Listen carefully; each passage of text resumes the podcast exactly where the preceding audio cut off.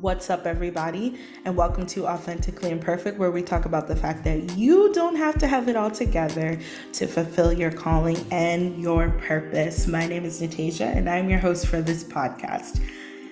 Welcome, one, welcome all. Excited to have you all journey with me. We are in season one, episode four, and today we're going to explore the topic of faith. And I'm really going to relate it to my experience of learning how to come into receiving the gift of faith, the impartation of faith, and how I've had to allow faith to come in to combat those perfectionist tendencies that I've defaulted to in previous seasons of my life. So, my hope, my desire, my prayer is that someone who is battling or becoming a recovering perfectionist has the realization that faith really is a gift. Um, the impartation of it is a blessing. And when you learn how to lean on it, it really can help you grow, mature, expand just greatly. So let's go on ahead and jump in. Now, you all know I love a good definition. I'm a I'm a brainiac of sorts, I guess you could say. I'm a nerd. I'm a dork, right? Um, a cute dork, but I'm a dork. so I love a good definition. And I really feel it's important to kind of put some definition into some language for the words that I've been talking about throughout this podcast because it's going to lay and it has laid a framework and a foundation from which these discussions have kind of been rooted um, and, and gone forward in. So, the definition of faith, according to Merriam Webster, is it's a noun, of course, but it's complete trust or confidence in someone or something. Let me read that again. Faith, complete trust or confidence in someone or something. Now, if you're like me, you probably started racking your brain and was like, okay, what are all of the things that I put my trust in that I shouldn't have necessarily put my trust in? Right? That's one side of how my mind went with this. And then the other side was, how has my faith grown and expanded in this last season of my life? Where now I've learned and I've matured into new levels of faith, into new levels of expectation, into new levels of trust, new levels of confidence. Right? So let's jump right on it. One thing that I noticed as a recovering perfectionist is that when we operate in this dynamic where we feel we have to have it all together.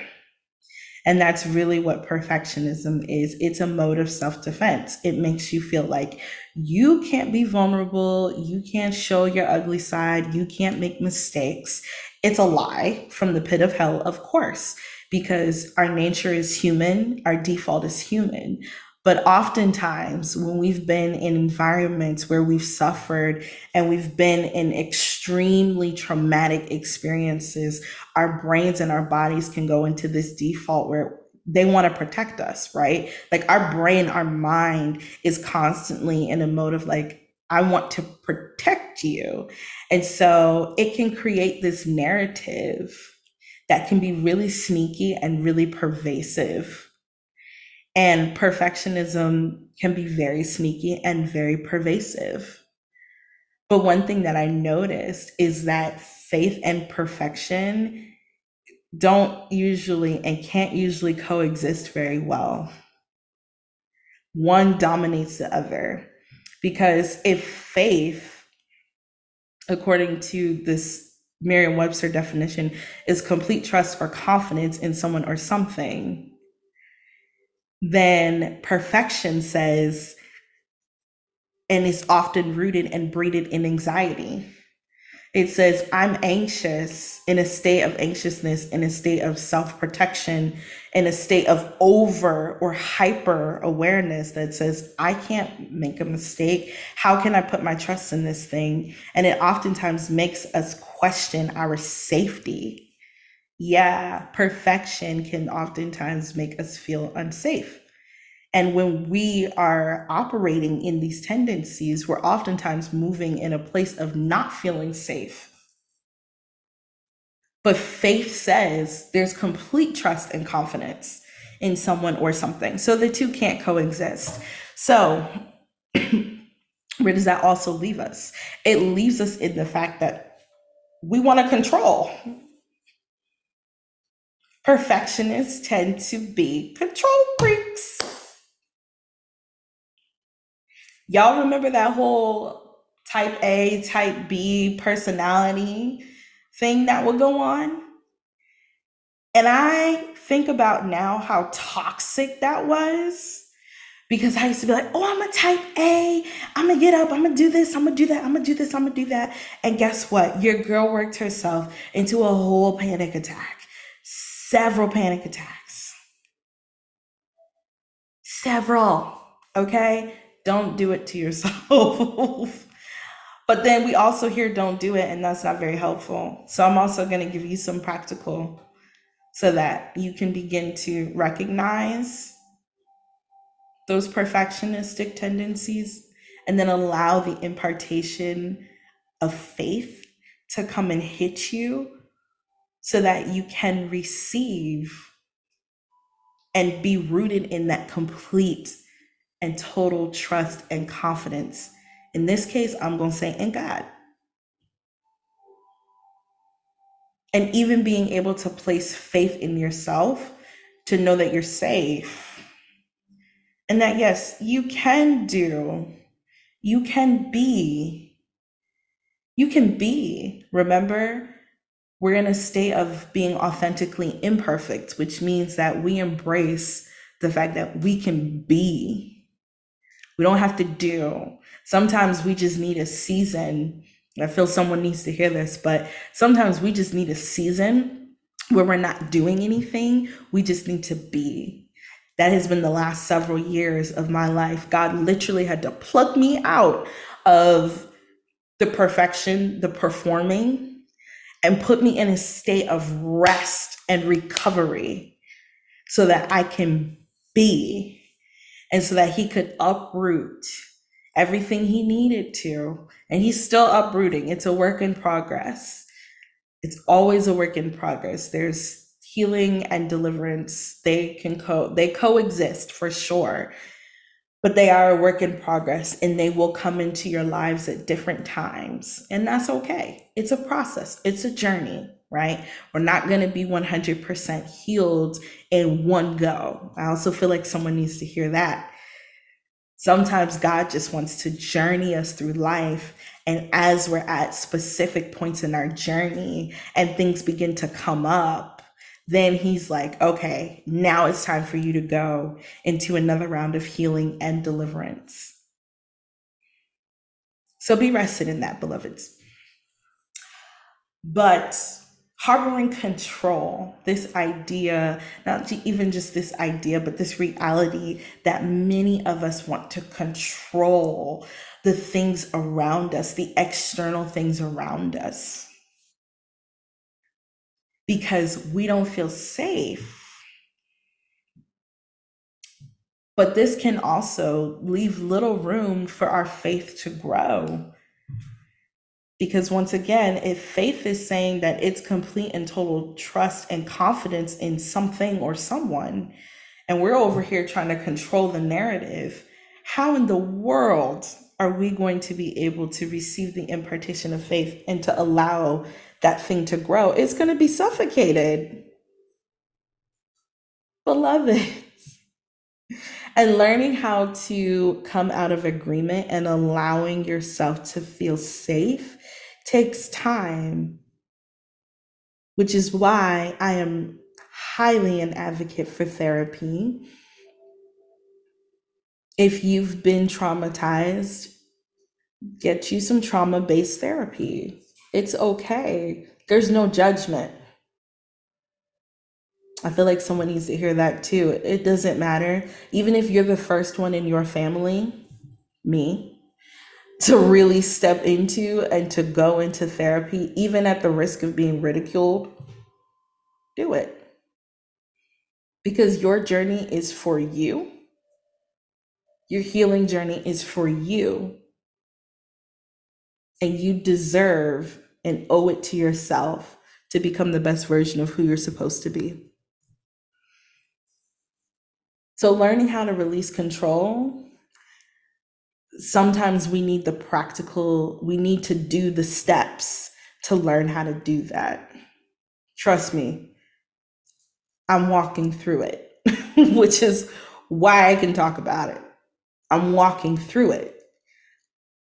Therapy is teaching me how to unwind and, and allow God to unbraid those seeds of not feeling safe, which caused me to want to control everything. And at times, people. Because I had this fear of the unknown.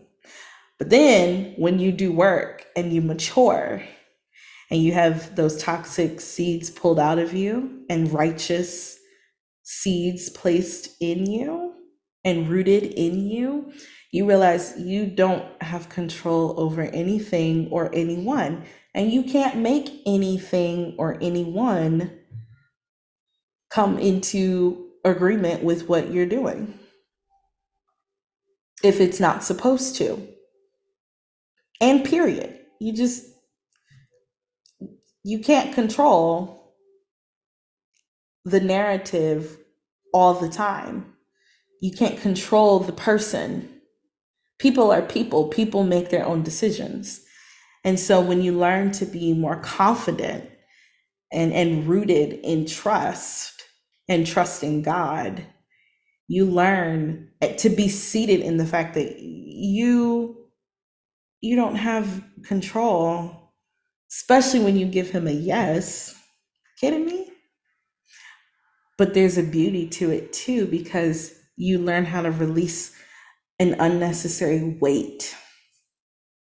And that's one of the things that I'm grateful for is that in the process of learning how to release control, the weight has been lifted in a lot of ways. You are not the Incredible Hawk or Hulk, I'm sorry, not Hawk. you are not the Incredible Hulk, ma'am or sir. Ma'am or sir okay? You are not the Incredible Hulk. So give yourself the space to go learn. And it's okay that you need to learn. Many of us weren't taught this, so we have to unlearn to relearn. So it's okay. Give yourself the permission to go learn in therapy. And even if you don't do individual, try a group, try a support group.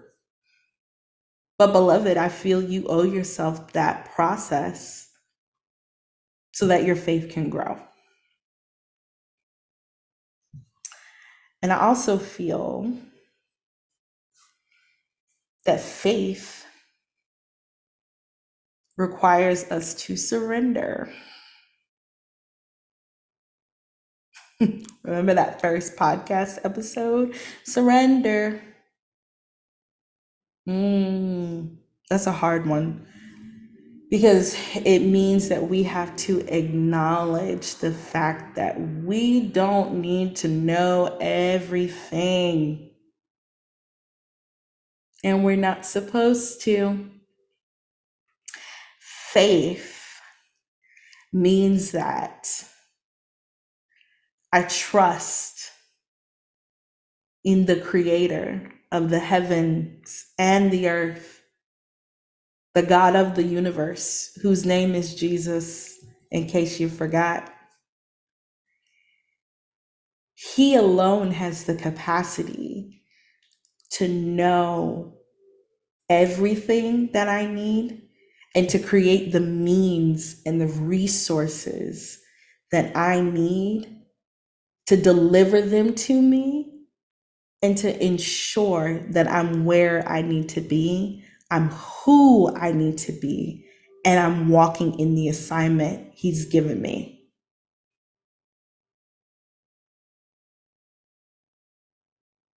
So don't have faith in the thing because oftentimes I feel like we have faith in the prophetic word, we have faith in the whatever. Have faith in the God of the thing. Let's reset some expectations here. And don't misquote me. I'm not saying that it's a bad thing to like have hope that a prophetic word will come to pass, but have faith in the God whose name is Jesus, once again, amen, who revealed that word to the prophet or the prophetess who delivered that word to you. And prayerfully, it was from the mouth of God. Amen. That's a whole other topic we're not going to get into. but have faith in the God of the thing because he's sovereign and he will increase your faith.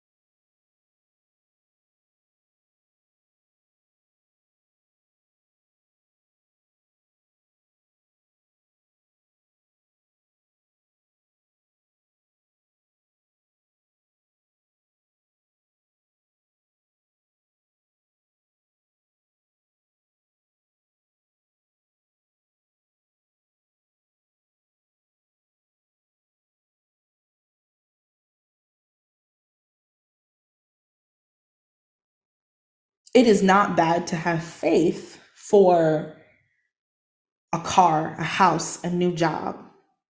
But one thing I'm learning in this season is to have faith that all things are going to work together for the good of those who love God and to those who are called according to his purpose. And I have a qualm. If you're going to quote that scripture, use the whole context of the scripture, not just the pick and choose. Once again, I'm not getting in that. but I'm learning how to have faith in the fact that all things are going to work together according to the purpose and will of God that is on my life. I'm learning to have faith that in this healing journey, where so much is being revealed, dealt with, and restored in my life, that God is walking me through this process and I'm safe. I'm learning to have faith in the fact that material blessings are great, but his heart is where I want to be. His hand is great, favor is great, but I want his heart. I want a sound mind. I want to have faith for a sound mind, a peaceful mind. I want to have faith that God will deliver me completely from perfectionist tendencies, from anxiety, from depression. And He has delivered me, right? And He will keep me out. That's another thing. But I'm learning to have faith in the in the things that aren't what we normally would associate with faith. And it's challenging me to have a different perspective, especially when I go and sit before Him.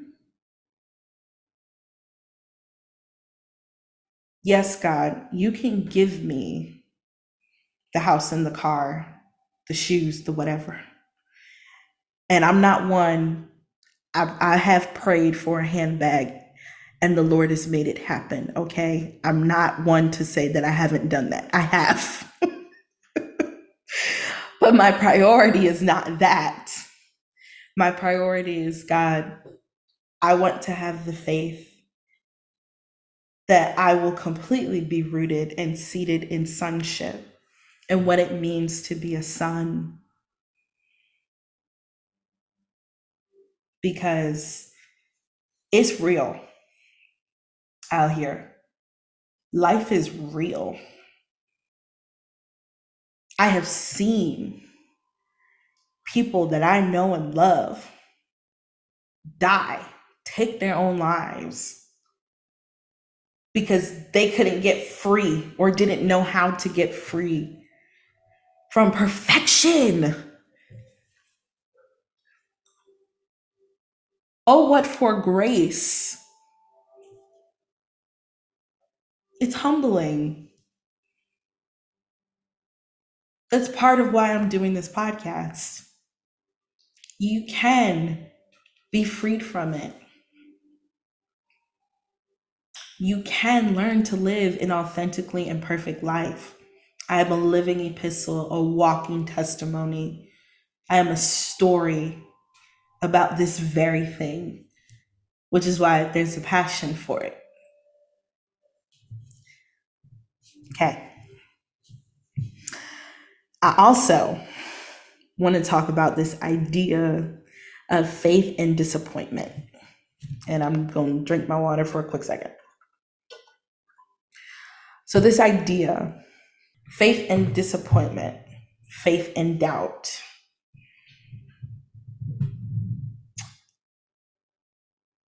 I don't want to say that they can't necessarily coexist. and I know it's it's an interesting perspective because I'm a proponent that no, they shouldn't have permanent coexisting relationship because one will always battle the other, right? They coexist, but in a very unhealthy way. One is always going to battle the other.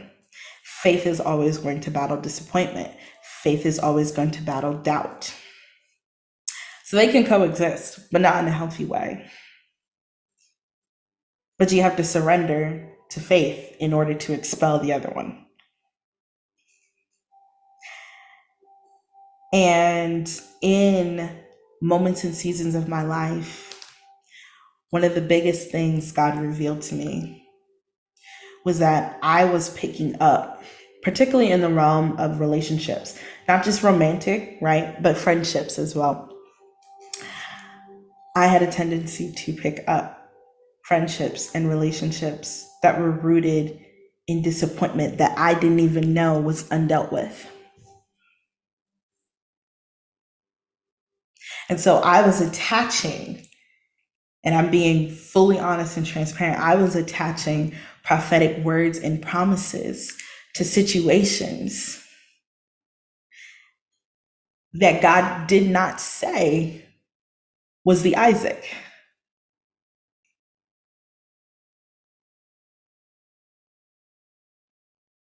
Hmm. I was not looking at the fact that I was attaching things to, I know Isaac was a twin. I can't, I believe he was, no, Jacob and Esau were twins.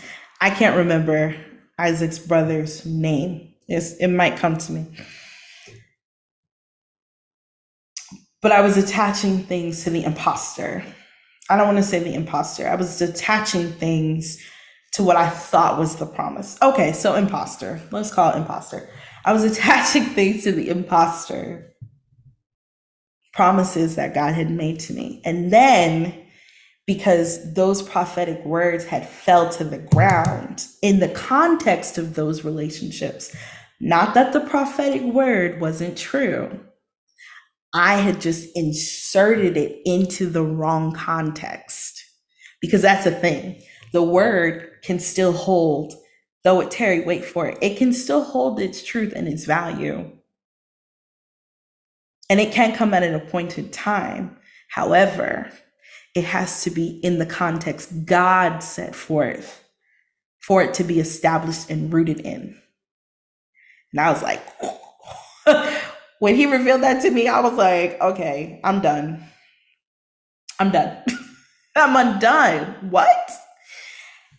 I had to realize that just because it didn't come to pass and the word might have dropped in that context, that God is still God. And the word still has its weight. But disappointment had rendered me to a place of faithlessness where it really took God yanking some stuff and really pulling the sheet off of my eyes abruptly for me to be like, oh my goodness, this was disappointment this whole time? Yes, daughter. Now let me deal with it. And you. Okay. I'm a I'm a surrender and allow you to deal with this disappointment that I had been feeling. And as he's been dealing with disappointment, and as he's dealt with the disappointments, faith has been increased. Because remember how I said, when you choose faith, it has to expel the other thing out. You could go vice versa, but I really don't recommend it. But if you choose faith, it has to expel out doubt and it has to expel out disappointment. So it really began to expel the disappointment and the doubt that I had felt. And so now, in a lot of the context, I'm rested in gratitude. Gratitude. Gratitude. Because when you learn to come into resolve, in full resolve about certain things, you can look back at situations and say, I'm thankful, I'm grateful for walking through that because I had to. It doesn't feel good when you're walking through it. But when you realize that you get to the other side and you see my faith has been increased, my stamina has been increased, I now can trust you more, God, with my life. The process was worth it. It is worth it. It's always worth it. It doesn't feel like it, y'all, but it's always worth it in the end. So keep going. Keep walking out your journey to finding faith. Keep walking out your journey to allowing God to increase your faith. Keep walking it out. Y'all know my song, Walk It Out. Hey, walk it out. Hey, hey, walk it out. For real. You you will soon or one day come to understand why you went through what you went through. Because nothing is in vain. I'm I'm I'm a living testimony of that. Nothing is in vain even when we think we've made a mistake and we work ourselves into situations, it's never in vain. It's not. So be rooted and rested in that. It's not in vain. Keep walking, keep choosing your faith, keep choosing to allow God to increase your faith. Keep surrendering to the process and the crushing and the pressing. It hurts like hell, okay? Like Hades. Jesus, it hurts. But in the end, you will feel so, so renewed, so restored, so transformed. It's worth it. So, I have some questions for you all as we get ready to depart. and I want you to think about this in your reflection time, in your just moments where you got to pause in your work day. You know, you need to get your mind off of something. Just take a moment to think about how are you challenging your faith? And then for those of us who are recovering perfectionists, when you begin to condemn yourself for not having quote unquote enough faith, and be reminded all it takes is a mustard seed. That's it. What are some things you can remind yourself of in order to receive the impartation of grace? So I want you to think about those. I'm going to repeat those again. One, how are you challenging your faith? And two, when you begin to condemn yourself for not having faith, what are some things you can do to remind yourself that you deserve to receive the impartation of grace? His grace. Oh, what for grace? So, beloveds, be rested in the fact that it takes a mustard seed. And it is possible to walk through a process where your faith is increased. And the voice, that twisted little annoying voice in your head that makes you feel and operate in perfectionism, it's possible that voice gets lower and lower and lower and silenced. It's possible to experience it. And my hope and desire and prayer for you is that you experience that level of freedom because it's worth it, right? So until next time, I'm rooting for you and continue to contend for the greatness that is inside of you. Peace.